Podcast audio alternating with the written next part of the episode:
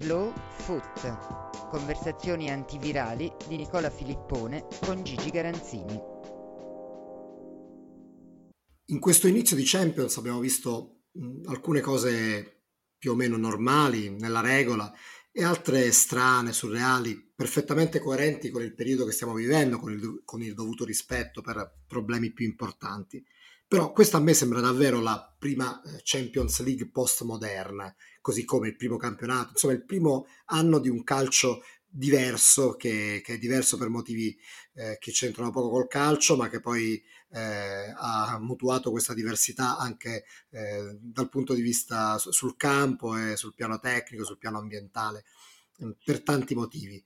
Eh, è un'analisi troppo audace, secondo te, Gigi? No, assolutamente, anzi, intanto mi piace il postmoderno perché, perché è, un, è, un, eh, è, un, bellissimo modo di dire che si attaglia perfettamente. Noi stiamo vivendo un post-tempo, no? tra l'altro, perché, eh, perché nessuno di noi viventi, e speriamo che duri la, la, la definizione o l'autodefinizione, imma- si sarebbe mai lontanamente immaginato che... E quindi tutti i settori della vita, tutte tu, tutto quello che, che, che, ci capita di giorno in giorno, di vivere o di vedere o di seguire. Il, il calcio c'è dentro, il calcio è per esempio in una grande crisi postmoderna dovuta al Covid, perché a sua volta oh, non è una, priori- una priorità, eh, ci mancherebbe altro che, che, bisogna, che, insomma, che i, i, decreti debbano arrivare, però prima o poi dovranno arrivare a cappallone, perché eh, eh sta, sono cominciate le autoriduzioni o le proposte di autoriduzioni contrattuali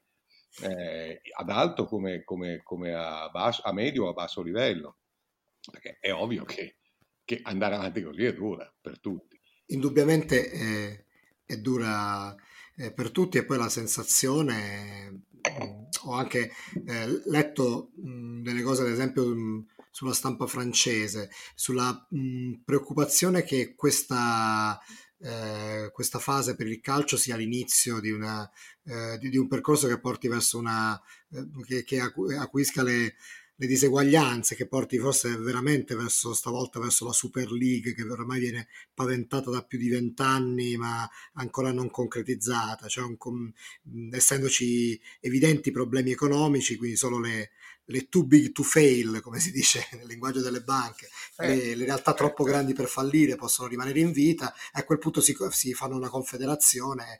Eh, fino a 5 o 6 anni fa, poteva sembrare anche 3 anni fa, 2 forse, poteva sembrare un, no, un racconto eh, fantastico, però forse adesso il rischio è che ci avviciniamo davvero a una, a una cosa di questo tipo, no? un calcio elitario che per sopravvivere deve essere elitario, non so.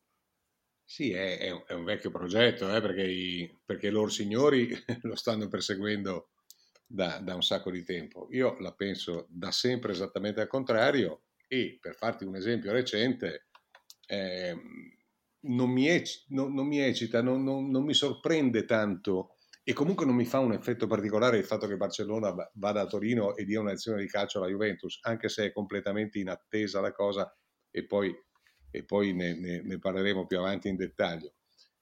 Il, il calcio che, che, che, ho amato io e che continua ad affascinarmi ogni tanto, anche se in questo periodo parlare di fascino è indubbiamente eccessivo riferito al pallone, è che il Crotone eh, mette in difficoltà la Juventus e, e, e, alla fine pareggi e che il Verona giochi un'ora, un'ora da protagonista sul campo della Juve. Questo, questo è il calcio, secondo me. E, e, per questa ragione è sempre stato lo, lo, sport, il gioco e poi lo sport più bello del mondo. Se Barcellona-Juve invece che ormai quasi tutti gli anni per carità, ma facciamo un anno sì, un anno no, se si gioca sei volte l'anno, ma che ti frega di vedere, al massimo può interessare a Ronaldo, che se, se proprio invece purtroppo per lui e, e per la Juventus un giorno è costretto a fermarsi, scrive su Instagram che i tamponi sono una stronzata, capisci? Quindi ecco, io li, li eh, lascerei questa gente nel, nel, loro mondo, poi capisco che è il mondo dominante, che è quello che probabilmente alla fine vincerà. Se possiamo fare qualcosa noi per evitare che succeda e che vinca, proviamo a farlo, continuare. Senti Gigi, tornando invece poi appunto alla, alla questione del campo, no? in, questa, in, queste prime due giornate di Champions, no? quali sono le cose che ti sono sembrate eh, più strane, no? più, più surreali almeno e quali invece magari le cose che invece ti hanno confermato la, la visione del mondo che c'era, che c'era prima, diciamo. Guarda, la più surreale è che il Real Madrid prenda tre gol in un tempo, o, o poco più, adesso non ricordo esattamente, in casa dallo Shakhtar. Però siamo sempre lì. È surreale il fatto che la casa del Real, nella fattispecie, ma anche, sett- ma anche tra poco contro l'Inter, sempre in Coppa, sia eh, Valdebebas, cioè sia il loro centro di allenamento. Un po' perché stanno ristrutturando il, il Bernabeu, un po' perché comunque aprire una cattedrale da, da, da 100.000 per mettercene mille eh, in, per giunta invitati non è che abbia più questo gran senso. Però è chiaro che salta il fattore campo. Eh, questo per carità, ormai lo, lo, abbiamo imparato da mesi che il fattore campo è saltato.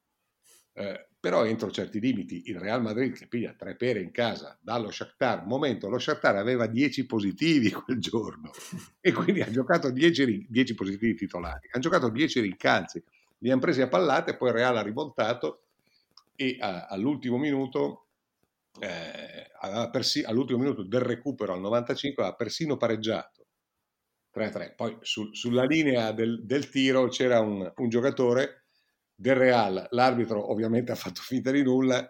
Il VAR stavolta non se l'è sentita perché sul, sul, sul rapporto tra Real, e, Real Madrid e VAR si potrebbe aprire un, un capitolo ricchissimo eh. fin dal campionato scorso. E, e però, insomma, nella, nella fattispecie non è andata così. In ogni caso, loro hanno perso in casa in quella maniera. Poi sono andati a giocare a, sul campo del Borussia e, ed erano sotto 2-0 all'87 e fischia. E alla fine hanno, hanno pareggiato 2-2. Eh, c'è da una parte la caduta degli dei o di alcuni dei, dall'altra c'è qualche outsider che, che si afferma. Eh, allora, outsider per esempio la Lazio, che fin qui ha fatto un, un eccellente percorso, mm-hmm. e non è certamente una squadra eh, nota per le imprese in Champions eh, nella sua storia, e l'Atalanta non è più una sorpresa, ma insomma, sai, però bisogna sempre intendersi, e anche quando è in un periodo negativo e incontra, come è successo qual, qual, qualche, qualche tempo fa, incontra l'Ajax in casa, ma un Ajax che due anni fa era formidabile, l'anno scorso era crollata e adesso di nuovo non è ancora formidabile, ma vicina a diventarlo, potenzialmente almeno, beh, insomma, queste sono discretamente delle, se non delle sorprese, sono delle cose appunto che ti fanno pensare che, che il calcio deve restare così, perché se, se invece se invece facciamo una Superliga che gioca sempre gli stessi, vabbè, ma se la vedessero loro, insomma, secondo me. Sì, perché poi appunto il rischio che ci siano eh, avere un big match, due o tre big match a turno, forse tutti big match, eh, poi rende, no, rende, rende noioso, rende, renderlo routine e appunto eh, certo. Sai qual è stato uno, ti, ti, interrompo un istante solo. Qual è stato uno dei vantaggi di questa estate drammatica? Ma ne parlo in termini calcistici, eh, sia ben chiaro perché eh, se, se, no sare, parlare di vantaggi sarebbe bestemmia, è che con questo calendario così ravvicinato e, e, e costretto, sono saltate tutte quelle amichevoli estive, per cui al quinto giorno di allenamento c'è Inter-Real Madrid, oppure c'è Liverpool-Milan, o, o, che, che, sono, delle, sono delle, de, de, delle cose da soldi, voglio dire, esclusivamente da soldi e da diritti TV ovviamente ma non hanno nulla di tecnico e di vero e secondo me eh, tolgono fascino a questa sfida, nel senso che poi insomma, chi, chi, chi, mastica un po' di pane e pallone sa che quelle sono delle, non dico buffonate, ma insomma poco più, e i veri Liverpool-Milan o Inter-Real o, o Juventus-Barcellona eh, saranno poi quando capiteranno gli scontri veri durante la stagione. Insomma. Di Atalanta e Lazio no abbiamo parlato brevemente, della Juve parleremo eh, un po' di più tra poco, però ecco, ti chiedo invece qualcosa sull'Inter che anche sembra che stia facendo eh, abbastanza fatica più di, del previsto, perlomeno in, questa, in, questo inizio di Champions. Sì, eh, io credo che l'Inter abbia del, un, un, attenuante che hanno tutti, eh, ma che in, ce l'abbia in una misura forse superiore fino adesso e cioè il numero di positivi che ha impedito a Conte non tanto la formazione più o meno titolare, quanto le rotazioni che giocare ogni tre giorni sono fondamentali. Allora, per carità, alla Juventus mancano Ronaldo, De Ligt e ne sono mancati altri, quindi eh, stiamo parlando del, de, del, de, del, più grande attaccante d'Europa se parliamo di attaccante puro e del mondo, attaccante puro eh, se parliamo di grande giocatore, non toccarmi Messi come sai, e se fenomeni, e, e, e Delict insomma, eh, si, si, sa cosa vale nel presente e a maggior ragione in prospettiva. Altre, altre tra, tra, tra positività e infortuni e finché ce n'è. Però ehm, diciamo che dal punto di vista numerico l'Inter, per esempio, ha pagato un prezzo molto alto in, questo, in, questa, prima, in questa, prima, fase combinata di Champions e campionato ogni tre giorni e, e questo indubbiamente l'ha penalizzata. Eh, è, difficile, è difficile dire. Io vedo, io vedo un Conte troppo pacificato, cioè Conte secondo me non ha mai, non ha mai il, eh, so, sai quell'oscillometro, quelle cose lì, no? che quando lo vedi più o meno a metà dici, oh adesso siamo in fase, ecco secondo me non è bene, o è eh, esplosivo e ingiustificabile, insopportabile come, come è stato nel finale della stagione scorsa, oppure adesso è troppo calmo, non lo so, è come quella barzelletta. Un po' preoccupante. Ma sì, di fatti, perché lo trovo, si, si accontenta, poi alla fine approva sempre, cioè è sempre molto positivo sulla prestazione della squadra, eccetera, che a me invece, invece non sembra. Detto questo però, queste erano, erano osservazioni da fuori ed erano un po' gag. L'Inter comunque una sua identità l'ha trovata, poi non è certamente la migliore possibile, ripeto, mancano i cambi e quindi manca freschezza. Un giorno o l'altro Barella, che secondo me è il miglior giocatore in ah. assoluto ah. di questo avvio di stagione, contando campionato, coppe nazionali, è il miglior giocatore d'Europa probabilmente. E, e ah, pensi proprio d'Europa? Eh, se non d'Europa, cioè chi, chi, chi c'è? Adesso non è che noi abbiamo tutta l'Europa sotto controllo, ma mi può venire in mente De Jong al massimo, quello è il Barça. A, certo. a, questo livello di continuità, di dinamismo, di dirompenza, di cose, Barella assolutamente straordinario. Però Barella è chiaro che ogni tanto se potesse tirare il fiato, perché sennò tra un po' finisce sotto...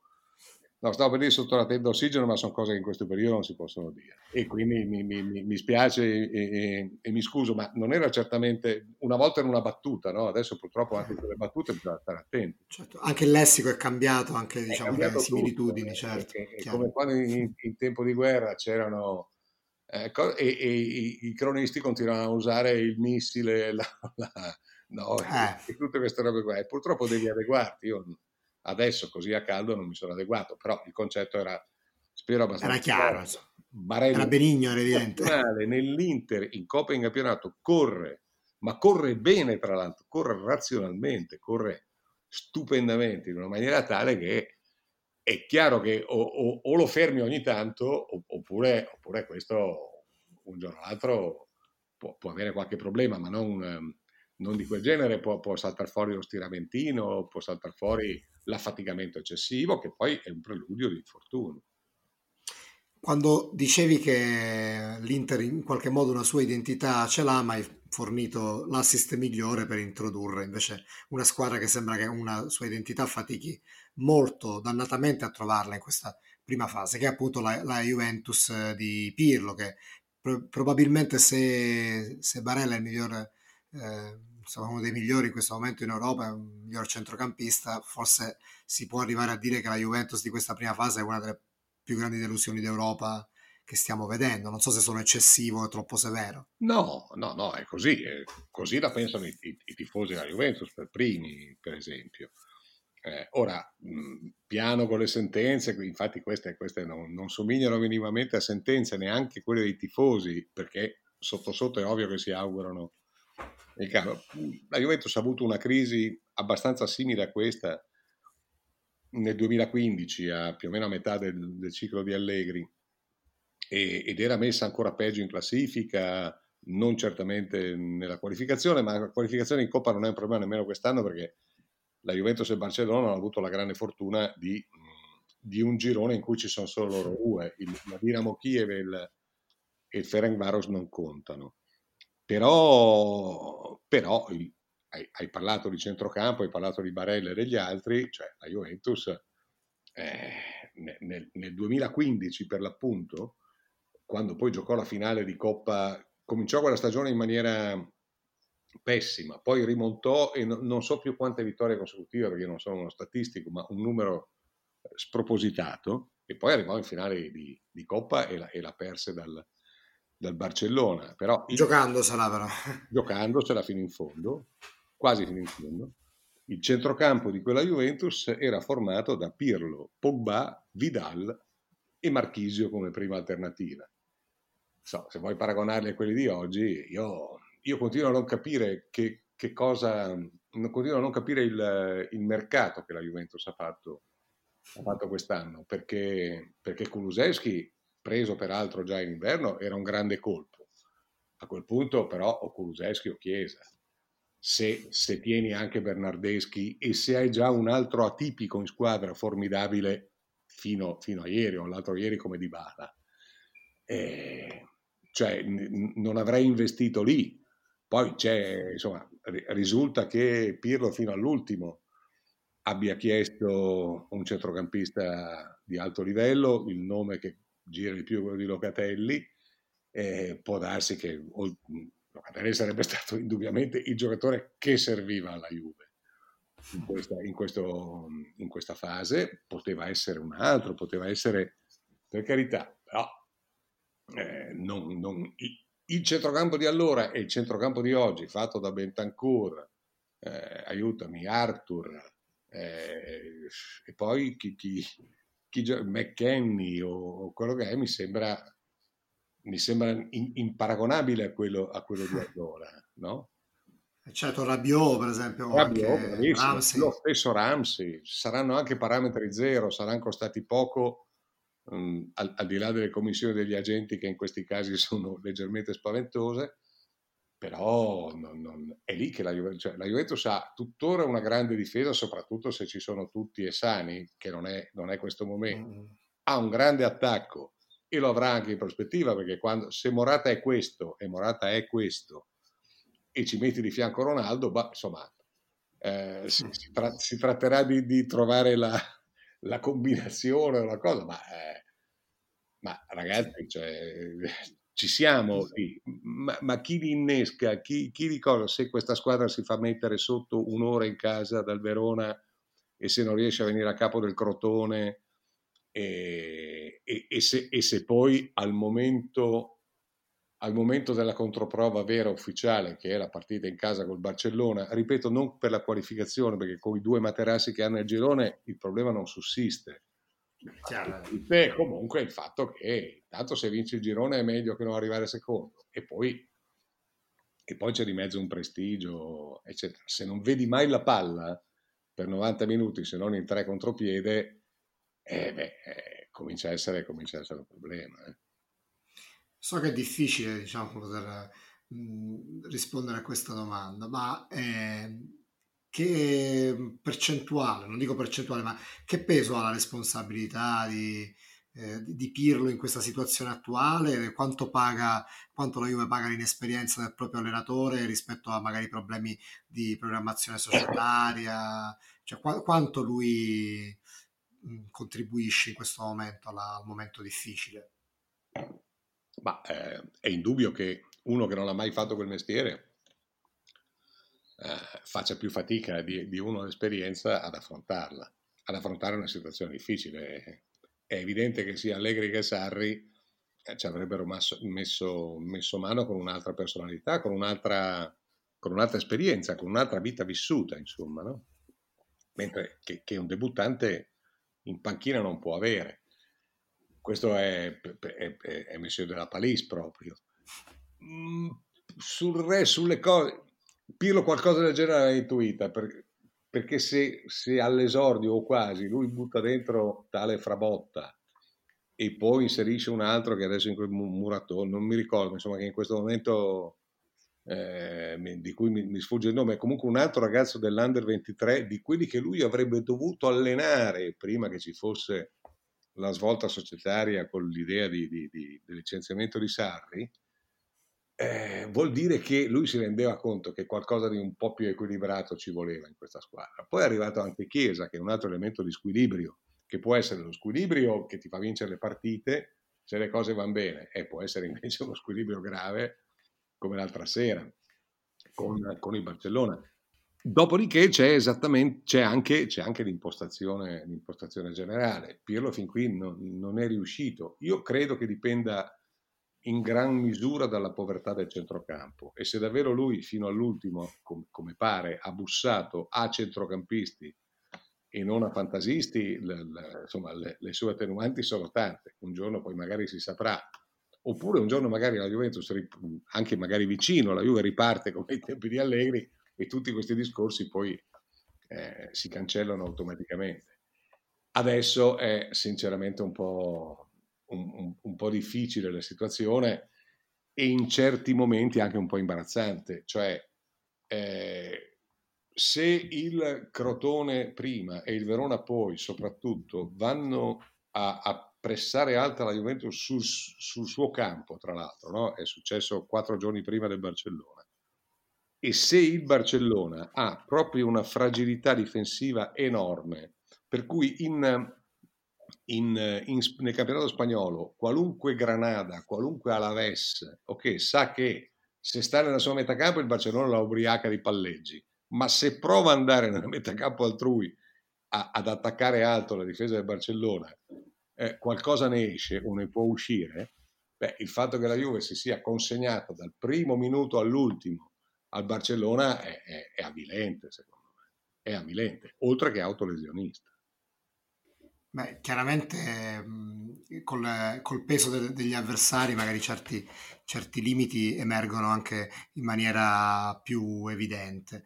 È curioso comunque che la Juve sia stata, sia, mh, abbia patito anche in misura eh, significative il VAR in questa prima eh, fase di campionato, in particolar modo nella partita col, col Barcellona e, e sempre con, con, Morata protagonista. Sì. Il VAR in, in, in, ogni modo, a prescindere da come la si pensi, no? se, se, se, si è favorevoli o no, ma eh, sta mh, cambiando il, il, calcio in un modo molto dirompente, è evidente, e soprattutto sulla questione no, dei fuorigiochi eh, millimetrici. Però ecco, eh, come mai certe squadre magari eh, si trovano più facilmente in certe situazioni rispetto ad altre, certi giocatori? È per la questione no, del giocare sul filo del fuorigioco? Sul filo del fuorigioco in realtà sono le difese a giocare più, più che gli attacchi, no? nel senso che per carità Morata ma come qualunque grande attaccante, cerca di giocare sul, come, come era Pippo Inzaghi a suo tempo e, e possiamo citarne mille, cer, cerca di, di, giocare lì sfidando solo le guardaline. Poi eh, ai tempi di Inzaghi non c'era il VAR, quindi anche lui ha anche segnato più gol di quelli che, beh, insomma, eh, giocando in squadre abbastanza celebri, diciamo che eh, non, non, gli era andata male. Il, il VAR mi fa venire in mente che non c'è stata solo la demenziale uscita di, di, Ronaldo contro i tamponi, ma c'è stata anche, eh, subito dopo la partita, c'è stato anche un tweet di Lapo El Can, che per carità non, non, è un dirigente, Ronaldo fuori classe, Lapo non è nemmeno un dirigente, ma insomma complimenti ai 12 giocatori del Barcellona, mi è sembrato, oltre che una caduta grave di stile, ma mi è sembrato anche il segno di un nervosismo ambientale non indifferente. Mm, se vuoi aggiungere che Paratici, cioè che il direttore sportivo, comunque nuovo mercato, dopo Juventus Verona in casa si è beccato 15.000 euro di multa per insulti all'arbitro, io ho visto Juventus Verona, sinceramente faccio fatica a pensare a cosa, a cosa quale potesse essere il motivo del contendere e credo che chiunque l'abbia vista faccia la mia stessa fatica c'è evidentemente qualcosa che in questo momento eh, tiene in fibrillazione l'ambiente, che è la mancanza di risultati, evidentemente. Poi quando, quando vinci da nove anni consecutivi eh, è evidente che, che com- cominciare così male ti, ti, ti, frustra e quindi manda a gal. Però queste tre uscite, una più infelice dell'altra, eh, mi, fanno, mi fanno pensare male, mi fanno pensare che la cosa sia il malessere possa, potrebbe essere addirittura più profondo di quanto non sia, perché L'arbitro di Juventus Barcellona è stato di gran lungo il migliore in campo, no, il migliore in campo no perché c'era Messi, ma insomma comunque, e c'era Pedri anche, che ha giocato una grandissima partita a 17 anni, grandissimo. Quindi migliore in campo no, però tra i migliori in campo è comunque indiscutibile in tutti i suoi verdetti. Il VAR, che non c'entra nulla con lui, gli ha segnalato tre fuorigioco. Ora, t- tre gol annullati per pochi centimetri in una partita sola sono significativi però, eh, mentre secondo, dal mio punto di vista, e, e indipendentemente da, da, da questa partita, il VAR è uno strumento molto discutibile quando si occupa di altro, ma quando invece è, è l'instant replay sul fuorigioco, vale come il gol sulla linea di... vale come... Sì. come si chiama il, il, lo, lo, strumento del gol eh, che, che, una volta non veniva rilevato e che invece adesso suona o cosa fa o fa il concerto. Come la Gold Technology, come si chiama? La Gold Technology, esattamente, quella roba. Cioè questo n- non è in discussione. Eh, poi cambino il regolamento, dicano che un centimetro non è reato, però se non è reato un centimetro, allora cos'è reato? Eh, e poi a quel punto è lì, come, come eh. dicevano una volta, du- dura l'ex sed l'ex. Dura l'ex sed l'ex. Allora, Morata è in questa fase di avvio di stagione il giocatore più sfortunato del pianeta perché gli hanno annullato questi tre in una partita sola al Barcellona e due nelle partite precedenti, sono già cinque, insomma diciamo che sono tanti, però tutte le volte è uno strumento che ha dimostrato questa cosa, non è l'arbitro. Quindi questi 12, questi 12 giocatori chi sono? Eh, questi 12, complimenti ai 12 giocatori del Barcellona, qual è il dodicesimo? perché devi, io non dico avvelenare, eh, perché in questo periodo qui non avveleni nulla, queste, questi sarebbero veleni in tempi normali. Purtroppo c'è il Covid, quindi figurati se, se queste stronzate possono avere un significato. Però comunque sono stronzate, sono, anche perché arrivano alla fine una partita in cui non hai mai visto la palla. No? Sì, eh, sicuramente, come, come, dicevi tu, è una, è una sortita che che fa specie così come altre di questi, di questi giorni perché eh, insomma negli ultimi anni non, eh, l'ambiente era stato sempre molto, molto tranquillo, freddo e quindi non, non si erano mai Ma, resi protagonisti di... E, e, quindi, quindi, per parafrasare Ronaldo, la stronzata non è il tampone, la stronzata sono queste frasi qua, sono questi tentativi di di aggrapparsi a chissà quale scusante quando invece non, hai, non l'hai mai vista contro il Barcellona. E, e, come diceva Capello nel dopo partita, sì, può darsi che un, uno o due di questi contropiedi del, della Juventus potessero anche meritare il gol, ma il Barcellona se ne è sbagliati 5 o 6 oltre ai due che ha fatto. E, e, e quindi non, non, c'è, non, c'è, mai stato match. Ecco. Chiaro, insomma, Capello, Capello, un po' ne capisce, se non altro. Qualcosina, qualcosina sì, tu, tu capisci, eh, sì. qualcosina, qualcosina ha visto in vita sua da, da dentro da, in campo prima da calciatore, dalla panchina e, e poi da osservatore e da, e da commentatore. Quindi. E, e, adesso invece che, to, che torna Ronaldo, che Burioni voleva a soldare nella squadra dei virologi in un'eventuale partita contro gli oculisti. Gli ha detto benvenuto, benvenuto tra noi, ti facciamo giocare nella nostra squadra dei virologi, vedo che anche tu sei un virologo, quindi... E invece quando Ronaldo tornerà a fare quello che sa fare meglio, ovvero giocare, secondo te un giocatore così quanto può cambiare la storia? Ah, tutto, tutto, può cambiare, tutto, tutto no, tutto no, può cambiare molto, può cambiare molto un grande giocatore, Ronaldo può cambiare moltissimo perché è, è evidente che, che, poi oltretutto da come, da come, ha cominciato la stagione Morata davvero no, non saranno facilissimi da combinare eh?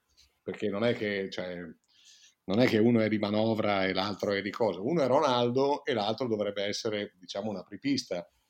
Non a caso se non falliva l'esame di Perugia magari eh, ci sarebbe stato Suarez, che forse secondo me sarebbe stato ancora più indicato. Era per me il partner perfetto di Ronaldo, come lo è stato Benzema per tanti anni a, a Madrid. Però quelle sono opinioni e si possono discutere.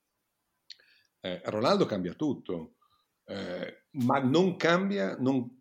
Cos'è che non cambia? Tu puoi avere un grande attacco, Ronaldo, Morata, e magari c'hai o Kuluseschi o Chiesa da una parte o dall'altra, tutti e due mh, sconsiglierei sinceramente per ragioni di equilibrio. Eh, di Bala a quel punto fa, fa, fa la riserva comunque, eh, o, o, o, in ogni caso è l'alternativa delle partite più facili o meno, o meno impegnative comunque.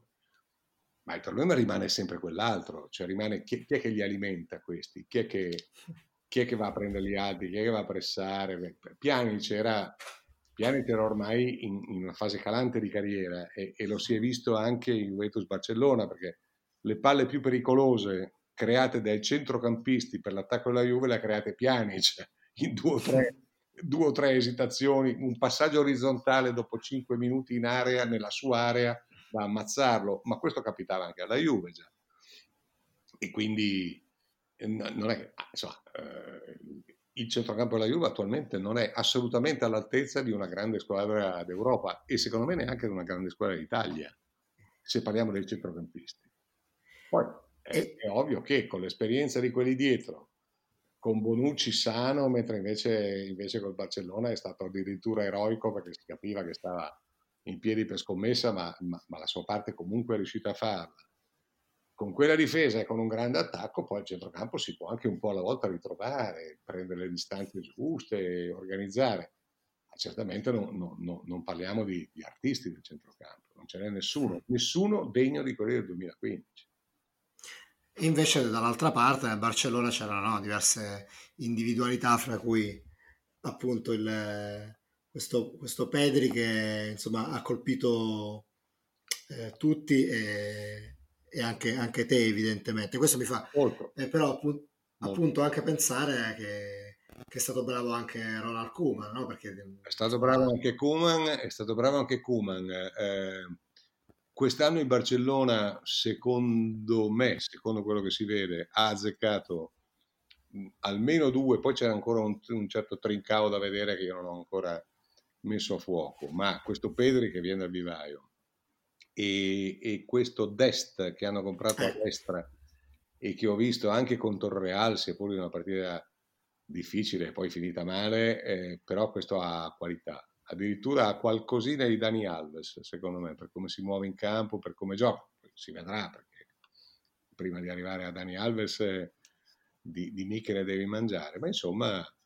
Mm, eh, è quel tipo di... si inserisce nel solco, se non altro, no? È quella, quel tipo di giocatore cioè, hanno ah, De, De, Jong, De Jong è forse il più forte centrocampista d'Europa di oggi e se non il più forte è uno dei primissimi, ma questo, questo si sapeva già. Eh, loro hanno le cose, ma poi soprattutto loro hanno il propellente che adesso Messi, che solo due mesi fa, tre mesi fa era il, no, quello in fuga, eccetera, eccetera, in realtà lui eh, sotterraneamente, o meglio, col suo carisma, lui ha costretto la, la, sua minaccia di andarsene, che poi era una minaccia molto concreta, ha costretto i soci del Barcellona a sfiduciare Bartomeu. E, e adesso che il presidente non c'è più, eh, visto che la, la, alla fine la, radicalizzazione dello scontro era stata tra, tra, Bartomeu e Messi, è Messi che ha vinto la battaglia. E il Messi, il Messi già del classico, ma senza, senza però ottenere risultati, e il Messi dell'altra sera a Torino, eh, subito dopo l'annuncio che Bartomeu se n'era andato, si era, si era dimesso, era un Messi completamente diverso, al punto che ha accettato da Kuman l'idea di provare a giocare 10 o 20 metri indietro e a illuminare, a ispirare, più che non a pensare al gol. Eh, uno... no, non, so, non so se fosse stata strategia quella della scorsa estate, ma se, se è stata strategia ha pagato perché potrebbe, è potrebbe anche essere. A Barcellona può succedere di tutto, eh? no? non, quindi non, non, è detto che non ci fosse anche una parte, una parte, studiata a tavolino. Non sappiamo più come fare a liberarci di questo, di questo presidente. Proviamo a vedere se con la minaccia, peraltro concreta, di Messi che se ne va, proviamo a vedere se lo facciamo fuori. È, è, è andata così.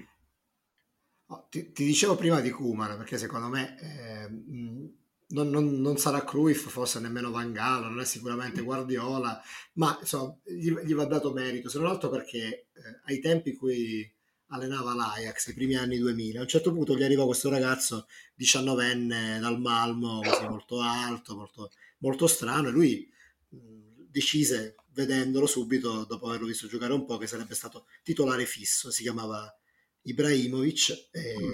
e, poi c'era un altro ragazzo che si chiamava Snyder che pure lo, lo buttò in campo. Poi è andato al Valencia e ha fatto eh, esordire Mata, ha fatto giocare Banega che comunque insomma discreti giocatori.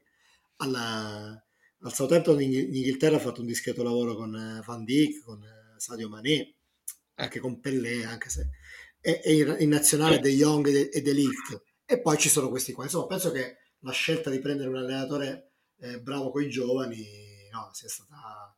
Cioè, se cercavano quel profilo, penso che hanno scelto forse uno dei migliori su piazza, evidentemente. Hanno, hanno scelto bene, a parte la tradizione, la grande tradizione olandese a, al Barça, che è stata inaugurata da, da, da, da Cruyff in, in, campo, ma pre, prima ancora dal suo mentore eh, in panchina, no? quello che comunque ha, ha, ha, reinventato il calcio negli anni, negli anni 70. Quindi la tradizione c'è. Eh, non era stato accolto benissimo dal, dallo spogliatoio del Barcellona perché era stata una scelta di, di Bartomeu e quindi non poteva, non poteva andargli bene. Però mi sembra di aver visto negli ultimi tempi, negli ultimi giorni, che un po' evidentemente per il suo lavoro e un po' per il fatto che adesso Bartomeu non c'è più, anche Messi, che era in ogni caso il capo dell'opposizione, alla fine della partita di Torino ha avuto dei gesti e hanno avuto dei gesti reciproci tra loro eh, molto, molto rassicuranti da questo, da questo punto di vista. Quindi hai visto mai che, che Ronald Koeman non sia poi alla fine la medicina perlomeno di transizione verso quello che mi sembra un progetto di recupero del, del Barça storico, perché prima o poi eh, io penso che Guardiola tornerà alla base, va a sapere con che, con che incarico, con che ruolo. Non credo la panchina, in panchina ci andrà probabilmente Xavi, eh, oppure tornerà Pujol, insomma mi sembra che sia una cosa di, di, di, quel genere, che tra l'altro sono operazioni di grande fascino, no? perché quando una squadra ha segnato un'epoca, se riesce a, eh, ad andare anche in un'epoca e, e, a essere protagonista anche in un'epoca successiva, magari con altri ruoli, beh, insomma, non, il, il, fascino è innegabile. Ecco.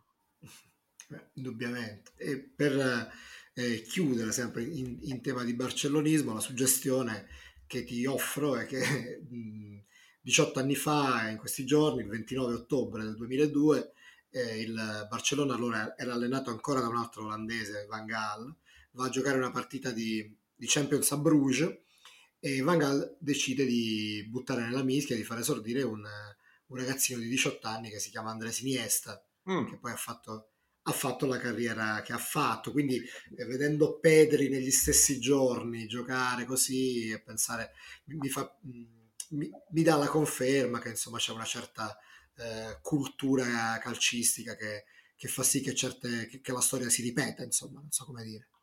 Potrebbe anche essere, perché oggi eh, Pedri a Torino è stata una, una sorpresa, ma chi, chi vive il barcelonismo già, già se, lo, se, lo, sentiva maturare sotto pelle.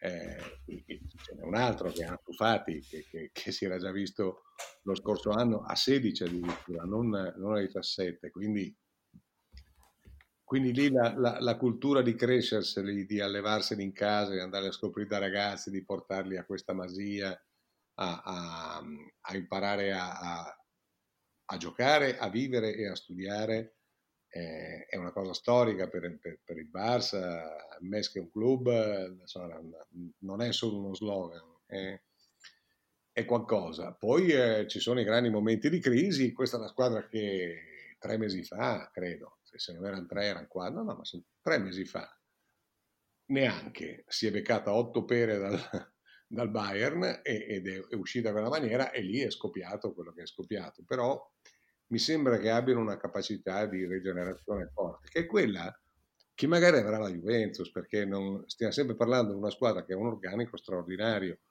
E, e se Delict torna al più presto, e ormai è quasi guarito, a fare coppia con Bonucci, eh, se ogni tanto Chiellini gioca ancora qualche partita da sano senza dover alzare la mano dopo 12 minuti perché si è stirato di nuovo, perché insomma l'usura è quella che è se Ronaldo si sintonizza in pieno con Mo- meglio, se Morata si sintonizza in pieno con Ronaldo, sono una, una coppia eh, una coppia forte assortita in maniera curiosa, ma che comunque può essere, come dicono oggi, devastante.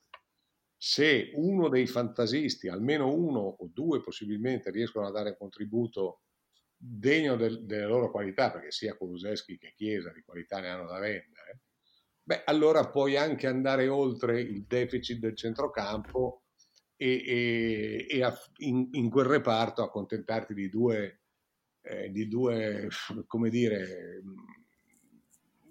non campioni, cioè giocatori non, non, non, di primo rango, potrebbero essere Arthur e Betancourt, probabilmente sono i più logici secondo me, giocando a due lì in mezzo. Quindi, quindi può darsi che eh, questa resurrezione del Barcellona preluda a quella cultura della Juventus. È più difficile oggi da immaginare uh-huh. e che da questo momento così difficile riescano a uscire eh, con, con, grande disinvoltura, perché perché c'è, come dire, ci sono, ci sono, i campioni, ci sono gli architetti, ma non ci sono i geometri, quel, non ci sono gli operai specializzati di qualità comunque. Quindi questo, questo complica un po' la, la, la, risalita, secondo me. E non c'è un, in panchina un uomo di esperienza che abbia vissuto in quel ruolo dei momenti così, così sorprendentemente negativi. Ecco. Però anche in queste condizioni sicuramente è una storia affascinante perché diciamo che eh, insomma, incuriosisce molto quello che può succedere eh, a questo punto, specie in una squadra che negli ultimi, cui negli ultimi anni era andato tutto bene, no? quindi vederli alle prese con una situazione difficile è, insomma, da un punto di vista giornalistico e narrativo è, è, è di interesse. Ai tifosi piace meno, però. Ma ai tifosi della Juventus piace meno, per il calcio italiano è ossigeno puro comunque, perché dopo nove anni che vince la solita squadra, se vince per 18, di, voglio dire, è già un po' noiosino adesso, no? per, per, per il movimento in generale. Eh, se, se, continuasse sarebbe sempre un pochino più, più noioso. Se, se il Borussia Dortmund piuttosto che lo Schalke o dimmi chi vuoi tu o il Mönchengladbach dovessero vincere una volta la Bundesliga eh, no, vabbè, i tifosi del Bayern non sarebbero felicissimi, però forse il calcio tedesco se ne potrebbe giocare un pochino. Dove c'è, dove c'è alternanza c'è sempre più. In, in, Francia oggi è una tortura addirittura vedere la superiorità del Paris Saint Germain, così come lo è in, in Italia per la Juventus. Eh, parlo nell'ottica del movimento, ovviamente, non, non, non della parte tifoidea, perché sennò allora, allora non ci capiamo. Ecco. Bene Gigi, io mh, mm, ricordo chi ci ascolta, ringrazio chi ci ascolta e ricordo, vi ricordo che ci trovate su storielibere.fm sulle vostre app di ascolto preferite, anche se questo è un podcast, voglio fare una cosa eh, de, da come si faceva una volta ai tempi e come si fa magari ancora ai tempi della radio, però insomma una cosa da vecchia radio, cioè salutare, salutare qualcuno di quelli che ci ascolta, in particolare due persone che ci ascoltano dall'estero, Gaetano da Bruxelles e Massimo da Hannover, perché a dimostrazione del fatto, Gigi, che il nostro podcast non, eh, non conosce confini, ecco. Allora, hai, detto Hannover e l'altro non, non lo. E Bruxelles, Gaetano, Massimo da Hannover e Gaetano da Bruxelles. Perfetto. E, e poi magari nelle prossime eh, puntate, qualche spunto che i nostri amici che ci ascoltano eh, ci vorranno dare eh, via Facebook, eh, lo, lo, potremo usare per, per, ti posso fare qualche domanda che, che mi sottopongono loro e con, con, grande piacere. Se ti va. Bene. Mi va, sì. Allora, l'appuntamento è per la prossima settimana. Grazie Gigi, a presto. A te, a presto, a tutti.